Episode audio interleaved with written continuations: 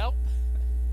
You know, those can be some really welcome words. Even in small things, uh, we have some chore to do, which we could, on our own, do all by ourselves without any help.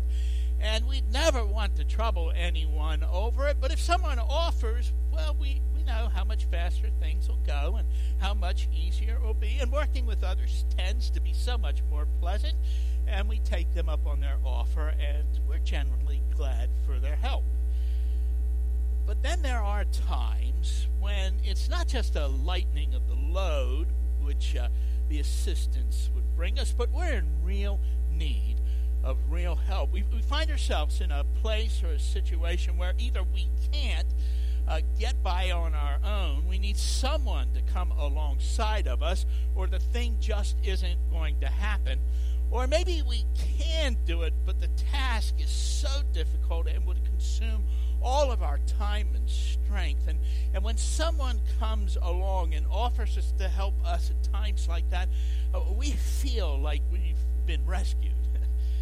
It's a little embarrassing to tell you this, but I found myself in one of those latter kinds of situations. It was a, a number of years ago. My boys were little, and Adeline was just a baby. And our vacation was over, and we were returning to our home in Illinois, and we'd been traveling for a good number of hours when I took note of the gas gauge and realized we needed gasoline. But I just so happened to be in male mode at the moment, and if you're here, whether you're a man or a woman or a child, and you don't know what that is, consider yourself fortunate. But stopping didn't seem like the manly thing to do, and I had plenty of ground to cover, and I knew gas was cheaper in the next city, so I drove on. That is, until I ran out of gas. Now, you know, at that point, twenty dollars a gallon would not have been too much to pay, and I stopped covering ground really quickly right then. I was in need of help. We were out in the middle of nowhere in the country, but there were a few houses on the other side of the fence which ran along the interstate. So I climbed the fence. I went from house to house, but nobody was home. Well, maybe there was at one house. I'm not sure. The biggest dog I had ever seen, I think, was sleeping in the driveway, and I was not about to find out if he was friendly or not, so I passed that house by. And there really was nothing for it. I had to walk to the nearest station, buy a container, buy some gasoline, and walk back. So back across the fence, I climbed, and I told Ann what I was going to do.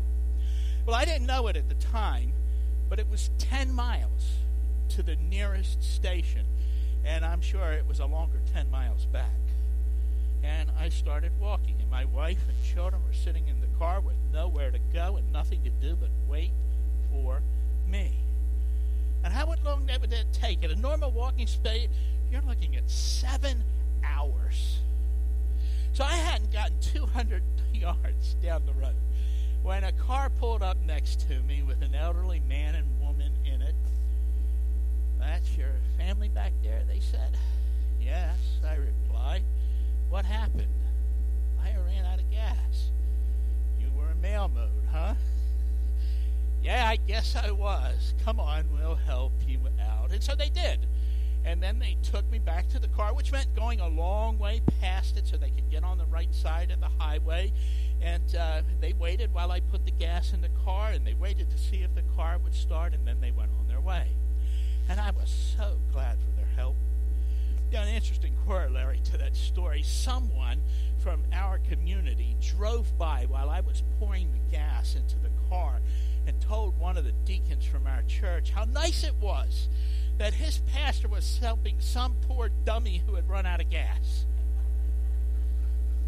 If only that were the case, and I had to admit the truth that I was the one who had run out of gas, to which the deacon said, "I didn't know pastors ever got in mail mode." But we did. I have to tell you, to this day, I was grateful for that help. In the big scheme of things, I know it wasn't an earth-shattering issue, though it seemed big at the time. I believe God sent that couple to rescue us on that day, and I'm doubly glad because of it. But there are things much more important than that, of course. things we need help with, things we cannot do by ourselves, things of a, of a spiritual nature, things of eternal consequence. And one of those things is prayer. I, I don't know if we're praying effectively, that we ever do that completely on our own. I know we think we are most of the time, you know, when we're praying on our own.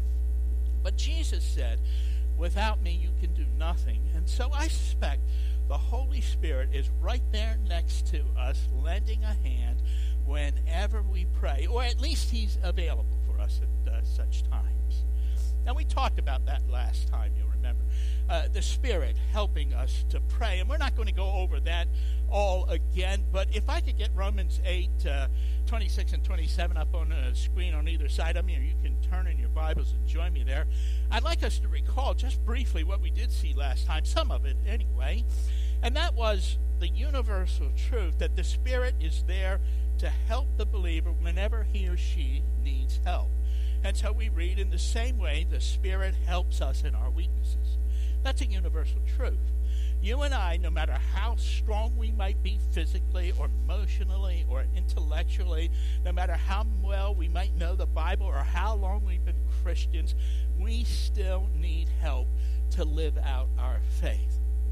The Spirit's there to help us, and he helps us when we pray, especially when we're in a hard place. The entire context from last week, you remember, was all about being in a hard place. And so our passage again, we do not know what we ought to pray for, but the Spirit himself intercedes with us through wordless groans. So the Spirit's intercession for us on our behalf is full of heart and sympathetic to our burden, full of hope for us and uh, a longing for our freedom and glory, and the, and the full of real meaning, even if we may not understand that meaning. And now, and once you know, he does. He helps us. He doesn't do it for us.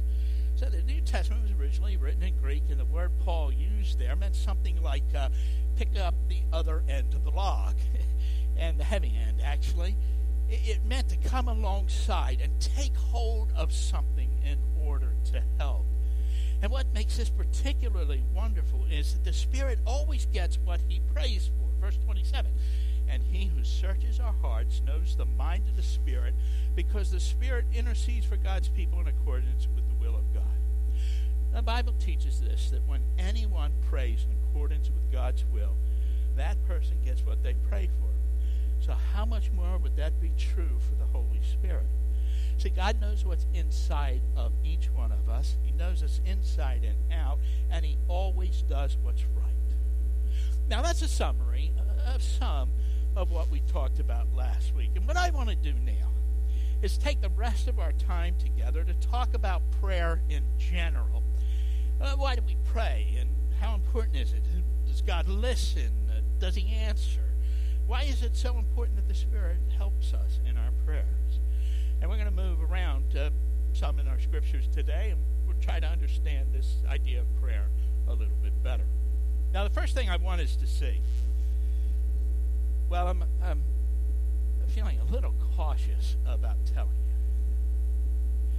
See, I'm afraid when I say this that you'll stop listening. I'm afraid that you might think it confirms all your worst thoughts about prayer. But, but I know this. I know if you listen a little longer, you'll hear something that will lighten the load and, and change maybe the way that you think about prayer.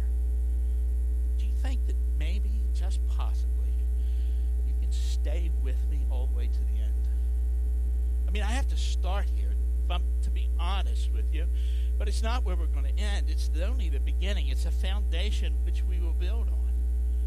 Nevertheless, for me to be true to the truth, here is where we're going to have to start.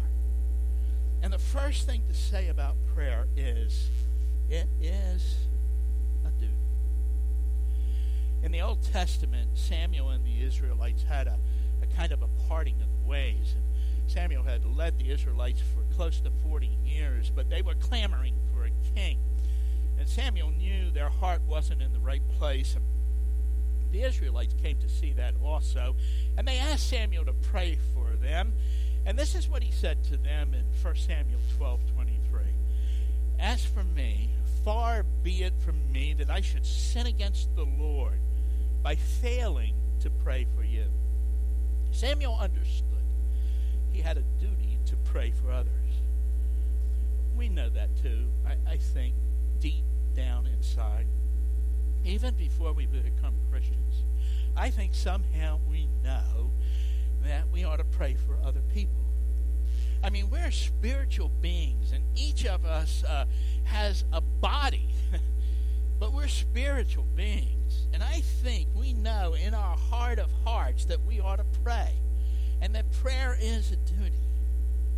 But the good news is it is so much more than just a duty. It is a privilege to pray, and it's a privilege from a number of different aspects. And the first thing to say about this, and we're not going to spend much time here, we're going to be very brief since it's almost axiomatic, but God answers prayer. That's a privilege of the Christian, that God hears our prayers and he answers our prayers, and his answers are always the right answer. That's the point of our scripture reading that we read just a little bit ago. We were encouraged to pray, to ask, and to seek, and to knock. And we're assured that he's going to answer. We will receive, and we will find, and the door will be open to us. And God knows how to give good gifts to his people. There was an episode in the uh, history of uh, Dallas Seminary. Some of you are familiar with that seminary, and it was not many years in the existence of the time, and they were struggling financially. They were on the verge of closing their doors very next day unless things changed. Payments had come due on a number of items, and there simply wasn't any money. So the leaders got together, and they met to pray and to seek God's intervention. And one of the men there prayed that very morning, right then, quoting the Bible. He said, "God, you own the cattle on a thousand hills. Won't you sell some of it to meet our needs?" Suddenly, someone knocked on the door. It was the secretary. She apologized for interrupting, but she thought it was important. She knew that they were praying about the financial situation, and a check had just been delivered for far more than they needed, with a note which read, "God told me to sell some of my cattle and give the money to you." Pretty great story, isn't it? Before we even call, the Bible tells us God is answering our prayers. God answers our prayers. I mean, he doesn't answer them always the way we want. He doesn't always give us what we want, for we don't know what that would mean, but he does. And so he knows our heart, and he, he knows all things, and so he does what's best. Sometimes God says no. But when we realize that it is God who said no, it makes it somehow, I think, easier to accept, because we trust him, we love him, and we know he's good. There are prayers which I have prayed, which God has said no to. And it really was very hard to hear that answer. The most recent one, many of you kind of walked with me through that time in my life, was when uh, God said no, was uh, when I had to close my business. It was really hard. Uh, people who've never owned a business, uh, who've never poured themselves into one, don't really understand that. But it is so heavy. But I cannot tell you how glad I am today that I no longer have the weight of that business on me. Sometimes I think back to what those days were like, and I say to myself, "Oh, Lord, I'm so glad I don't have those worries anymore," and I thank you for that. See, God answers our prayers, and his answers are always the right answers. Next, we need to understand it's a privilege for people like us uh, to come before the God of the universe. Uh, Ephesians three twelve, Paul writes these words, "In him and through faith in him, we uh, may approach God with freedom and confidence." You and I, if we belong to Christ, can approach Almighty God in freedom and confidence. And it's not because we're such good people or have done such good things. we know the truth, don't we? It's quite the opposite. We know we're sinners who would be lost without Jesus. It's because of what he did for us on that cross that opens the door into the presence of God. Years ago, I worked a part-time job at a Christian bookstore which shipped books all over the world, and their practice at that place was that every morning, just before the start of the business day, one of the full-time employees would take a turn and share some passage and, and offer prayer for the day.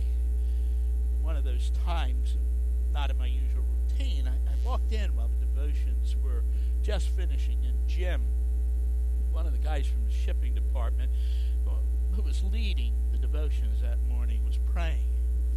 And everyone in that room had their eyes closed and their heads bowed, except me. I just walked in. And I realized as I stood there and I looked around that I was, I was in a holy place, as routine as it might have appeared to anyone else. And I looked at Jim, and, and I knew he was a man who was praying. I knew there was nothing in him that the world would want. He was as plain as I am. And yet there he was talking to Almighty God, the creator and sustainer of the universe. Neither kings nor queens, presidents or prime ministers, not the wealthy, not the powerful, not the famous, have that right unless, like us, they belong to Christ. And circumstances may work in such a way that you and I may brush up against uh, some great person in this world. We might meet a senator or even a president. I stood on the curb once outside of the White House, and President Bush went by in one of those black S U Vs. If it wasn't a double. Some actor may come along and give you his or her autograph. C E O of your company might be at a meeting in which you attend. But most of us don't travel in those circles. And if we did, we'd be we'd be really careful not to infringe on their space. And yet the Christian can have an audience with God any time, day or night, and most of the time for us. It's as comfortable as sitting around the kitchen table with family and friends. There's no rush to leave or even a desire to do so. That's one of the privileges of prayer for the child of God. We can enter his presence and we can pray. And then, too, our prayers make a difference in the lives of other people, in, in other events in our world. I, I mean, there are so many passages we could turn to in order to illustrate this truth. Um, passages in the Old Testament, for example, about praying for rain, or in the New Testament, about praying for healing or salvation. But the one we're going to look at this morning, just to, just to give us a flavor of this truth, is Hebrews thirteen three. Continue to remember those in prison, as if you were together with them in prison, and those who are mistreated, as if you yourselves were suffering. You see, we pray for them because they're our brothers and sisters. And we pray for them also because it makes a difference in their lives. Now, to illustrate that, I, I want to read a passage from the Scripture, Acts chapter twelve, one through seventeen. We, we are not going to turn there. I don't want you to turn there. I'm just going to read it to you. I just want you to listen to it. It was about this time that King Herod arrested some who belonged to the church, intending to persecute them. He had James, the brother of John, put to death with a sword. And when he saw this met the approval of the Jews, he proceeded to seize Peter also. After arresting him, he put him in prison, handing him over to be guarded by four squads of four soldiers each. Herod intended to bring him out for public trial after Passover. So Peter was kept in prison, but the church was earnestly praying to God for him. The night before Herod was to bring him to trial, Peter was sleeping between two soldiers, bound with two chains. Sentries stood guard at the entrance, and suddenly an angel of the Lord appeared, and light shone in the cell. He struck Peter on the side and woke him up. "Get up quick," he said, and the chains fell off Peter's wrists. The angel said to him, "Put on your clothes and your sandals," and Peter did so. "Wrap your cloak around you and follow me," the angel told him, and Peter followed him out of the prison. But he had no idea what the angel was doing was really happening. He thought he was seeing a vision. They passed the first and second guards, and they came to the iron gate leading to the city, and it opened uh, for them by itself, and they went through. And when they had walked the length of one street, suddenly the angel left him. And then Peter came to himself, and he said, "Now I know without a doubt the Lord has sent his angel and rescued me from Herod's clutches and from everything the Jewish people were hoping they would happen." And when this dawned on him, he went to the house of Mary, the mother of John, also called Mark, where many people were gathered and praying. And Peter knocked at the outer entrance, and a servant girl named Rhoda went to answer the door, and when she recognized Peter's jo- voice, she was so overjoyed, she ran back without opening it and exclaimed, "Peter's at the door." "You're out of your mind," they told her. But she kept insisting it was so. They said, "Well, it must, it must be his angel." But Peter kept knocking, and when they opened the door, they saw him, and they were astonished. And Peter motioned with his hand for them to be quiet, described how the Lord had brought him out of prison, and said, "Tell James and the other brothers and sisters about this," and then he left for another place. Don't you love that story? I think that's so great. Some people, Christians, were praying for Peter, and God delivers him.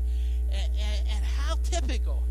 I mean, we pray, and somehow when God answers, we're surprised.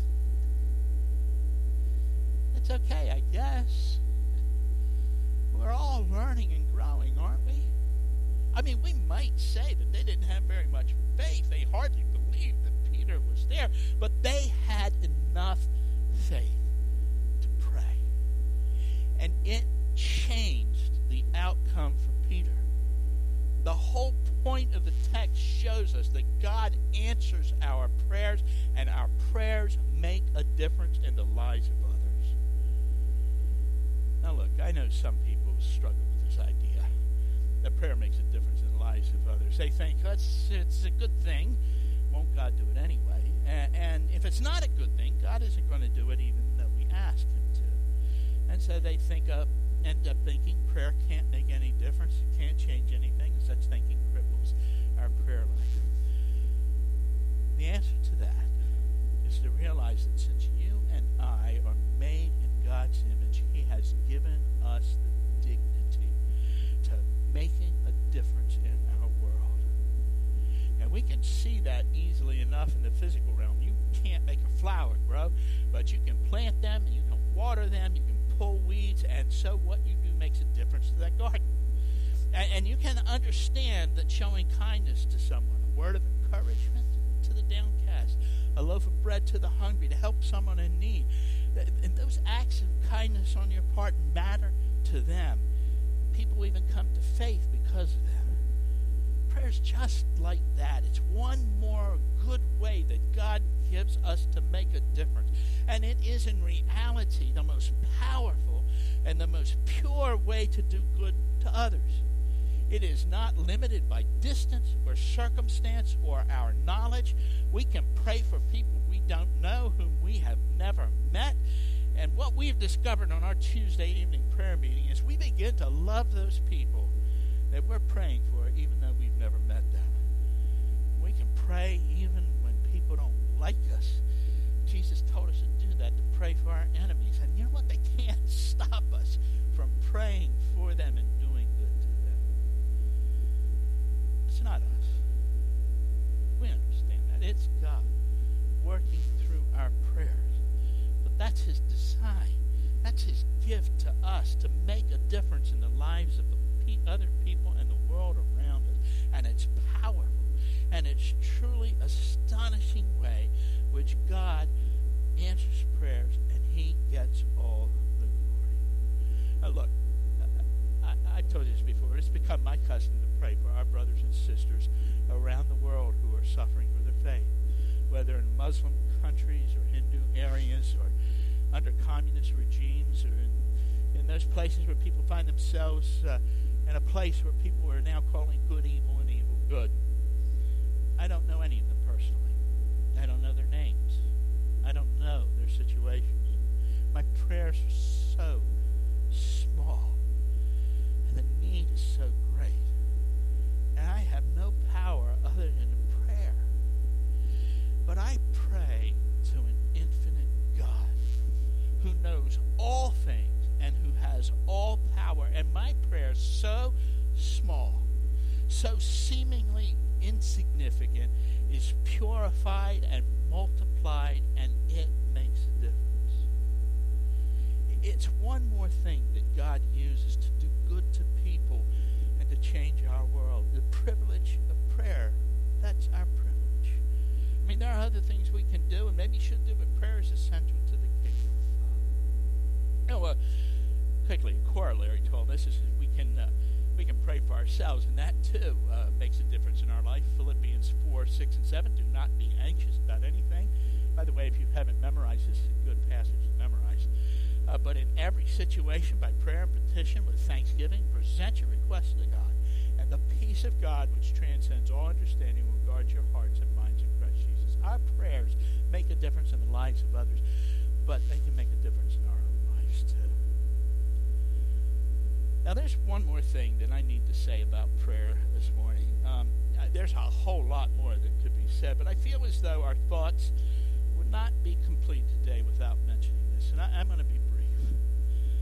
I have to say that it is indeed a privilege to pray for all the reasons we've listed. God answers our prayers. We sinners that we are have a standing invitation to come into the presence of God, and our prayers make a difference in the lives of others in the world around us and our own lives. But the last thing is also a privilege, and that is, is the power which comes from praying with others. Matthew tells us in chapter eighteen, verses nineteen and twenty, Jesus speaking again, "Truly I tell you, if two of you on earth agree about anything they ask for, it will be done for them by my Father in heaven. For where two or three gather in my name, there I am with them." There is more power when we pray together. I don't know how that works. We do know that Jesus is with us in a special way whenever we gather as his people, including and maybe especially when we pray. We can't strong-arm God. I mean, the passage doesn't mean that we can get a group of our friends together so we can get whatever it is we want. There's an implicit and explicit uh, understanding that when we pray, we're seeking God's will. But there is power when we pray together. So a number of years ago, when uh, we had a different pastor over our youth, uh, he took them as a group to a camp for a week in the summer. And it wasn't a very good camp, not, not because the facilities weren't nice, but because it was very legalistic. And our kids, unknown to us at the time, uh, weren't having a very good time. It was pretty awful for them. But we had not really very long before that started our Tuesday evening um, church prayer meeting, and there were thirteen of us there that night praying. We were right over there in that area of the sanctuary, and we prayed for our youth uh, while they were away at camp, and we prayed for them, and we prayed for them. Every one of us that night prayed for them, and I was sitting here thinking, why all these prayers? Enough already. Uh, there are other things to pray about. And not one of us knew what was going on, but God did. And he was leading the prayer meeting that night, not me. And that very night, something happened at that camp that sounds strangely biblical. Our daughter was there, and she told us that that night they were in the plenary session. Everyone in the camp was together. When suddenly a strong wind blew the windows open in the room they were meeting in, and a different spirit came in. Our kids still didn't like the legalism, but they began to endure it patiently.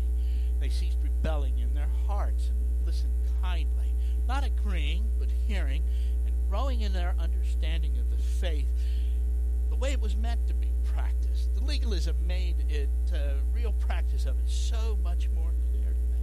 You see, our prayers together, directed by God, make a difference, unknown to us at times, but it makes a difference in the lives of other people. There's real power in group prayer. That, too, is a privilege. Now, I think the more consistent you are in praying with others, the more you become aware of that power that's there. Now, I'd like to give you one more personal example of how praying with others makes a difference. Um, in this case, it was just